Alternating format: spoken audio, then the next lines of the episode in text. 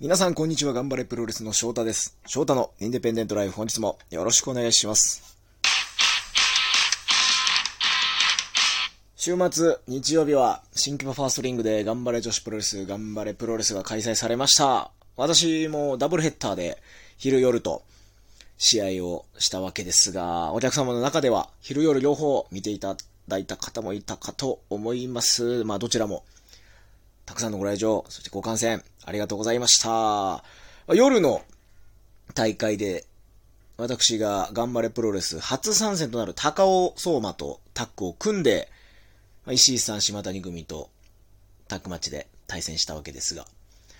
えー、まあ、高尾とはですね、この1個前のラジオトークの方で喋らせてもらってるんで、もし気になった方は、そちらを聞いていただけたらなと思います。まあ僕と高尾は18歳の時に学生プロレス一緒に始めてですね。まあもちろんそれまで友達だったわけじゃなくて学校も違いますんで。で、学生プロレスを始めることで出会ってですね、まあ学プロやって、まあお互いプロの世界に入ったけども、全く別の道を歩みながらやってきたねという話をしたんですけども、今回タッグマッチ戦ってみてですね、改めてこれから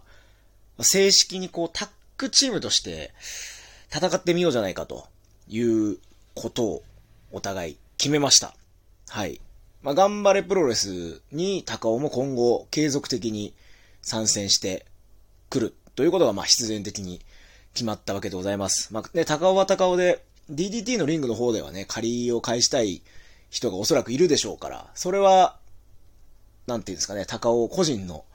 多分気持ちの問題なんで、僕はまあそれはまあ、こうサポートというか応援したいなというふうには思ってるんですけど、ガンプロのリングでは、まあ、翔太、高尾相馬組、タッグチームとして今後やっていこうかなと思っております。その、まあ、きっかけになったガンプロ新規場大会での僕らの試合が、ちょうど今日ですね、頑張れプロレスの公式 YouTube の方にもアップされましたので、ユニバースの会員じゃないという方も試合見れるので、ここ、このラジオトークに概要欄に URL 貼っとくんで、ぜひ試合の方を見ていただけたらなと思います。ちょうどこの大会は社長も見に来てまして、控室で試合後に社長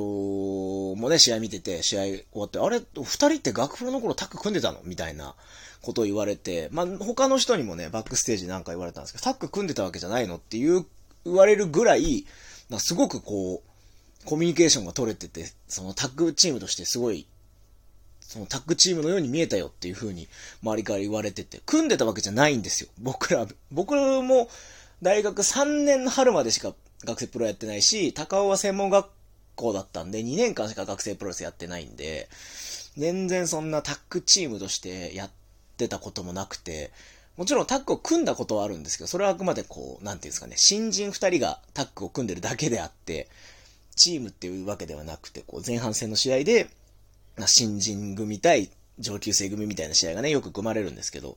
この新人組としてただ組んでただけで、別にそこでタッグワークが磨かれてたわけでもなく、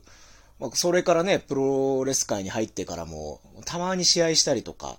まあ、何度か組んだこともおそらくあると思うんですけど、そういうのがあるぐらいで、そんな、あの日が、本当にタッグチームとしてやろうって多分こう思いながら試合をしたのが初めてだったんですけど、思いのほか、皆さんの目にタッグチーム、タッグ力が伝わっていたんなら良かったなと思います。まあ僕自身はものすごく、まあ6人タッグマッチもタッグマッチも好きなんですよ。まあシングルもね、すごくこう結果を残していきたいっていう気持ちもあるんですけど、タッグマッチ、6人タッグマッチっていうものがすごく僕自身はすごい好きで、はい。だからこう、探求心がね、こう、タッグ、新しいパートナーが見つかるとね、探求心が続々湧いてくるタイプのレスラーなので、これからやっていくに上、向けて、非常に楽しみではあります。まあ僕今までね、この前まで IJ タッグ巻いていて、ハットシグッド、荒井健一郎、翔太組っていう荒健さんともタッグを組んでますし、まあその前に平田さんと秋人さんと KOD6 人巻いたりとか、いるんですけど、その、その時その時によって僕はそのチームの、その方向性というか、チームの戦い方みたいなものを築いていくのがすごい好きで、で、まあ、あの、若津トリオでは若津トリオの戦い方があって、ハッとしてグッドにハッとしてグッドの戦い方があって、この翔太高尾の戦い方っていうのを、今回の試合で少し、かなり、こう見えたというか、あ、こういう方向性で、それをブラッシュアップしていけば、チーム力、タッグチームとしての力が上がっていくなっていうのが、ものすごくみ、はっきりと、こうビジョンが見えてきて、それで、ここ数日はですね、またこう、プロレスの映像を見る時間が非常に増えて、まあ、いろ、いろんなね、ちょっとこう、古今東西、いろんなタッグマッチをこう、研究材料として見ているので、また、11月23日の頑張れプロレスなります大会でも僕らタッグで出場するんで、そこで、より磨かれたものを見せれるんじゃないかなというふうには思っております。まあね、18歳で出会って二人、えー、学プロやってプロレス界別々の道歩みながら、こう今33ですよ、我々。33歳になって、正式にこうタッグを組む。これバックステージのコメントでも言ったんですけど、夢を見せるとかっていうのもちょっとこう33歳違うなっ。ね、僕らがこう、18歳とか20歳でプロレス界入ってタッグを組むとかだと夢あるなとか思うんですけど、ちょっと違うなと思って、なんかみんなに元気と、なんですかね、明日生きる力をっていうのはその頑張るプロレスのコンセプトだったり、今、大谷さんが現場監督として来てくれてるんで、こう伝えれるプロレスとして伝えるものでもあるんで。それってやっぱり大岡さんとか、大谷さんとか、今根さんの試合から皆さんに伝わっていくものかなと思って、逆に僕らしかできない見せれないものって何なんだろうなと思って考えて出てきた言葉が、ロマンだったんですよね。ロマンのある、今、夢とロマンって絶妙にこう、まあ、日本語の夢とロマンって、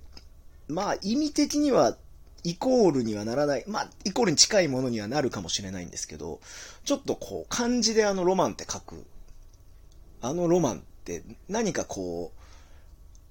この年齢だからこそ僕らは追い、追い求めて、なおかつみんなに見せることができるものなんじゃないかな、というふうに、僕は思ってます。若すぎてもあの、このロマンのあるものっていうのはないんじゃないかなと。ちょうど僕と高尾がここまで歩んできたキャリア、年齢というものが出せるのって、夢だったり希望だったり笑顔だったりっていうものじゃな、元気だったりとかじゃなくて、なんかこう、漢字で書いて、ロマンなのかなというふうに、僕は思って、高尾もまあ、ロマンあるんじゃないのって こう、言ってくれてたんで、僕らはこう、ちょっとロマンを追い求めてというか、ロマンあるなって、なんですかね、こう、酒を飲みながら、ロマンがあるよなっていうことをしみじみと言えるような戦いをタックで続けていければなというふうに思っております。というわけで次は11月23日のなりますで、翔太、高尾相馬組対、今度はね、タッグマッチで岩崎と渡瀬組ということで、二人ともトーナメントで、ね、同じく日曜日、ガンプロ、そこでトーナメント、頑張れクライマックスで、まあ、敗れた二人ですけど、まあ、かなりお客さんのね、こう、心に響くというか、ハートをつかむような熱戦をして負けたので、もう負けてなお、勢いが増してるような二人を相手にするわけですけど、僕らもやっぱ正式にタッグチームでやっていこうと言ったからには、ここで失速するわけにはいかないので、えー、ぜひ、高尾翔太組本格指導、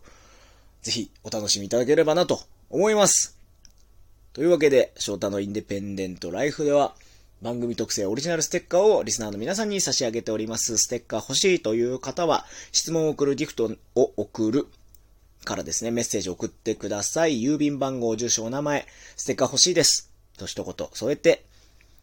メッセージ送っていただければ私がステッカーをお送りいたします。というわけで、今日も最後まで聞いていただきましてありがとうございました。また次回の配信でお会いしましょう。ごきげんよう。さようなら。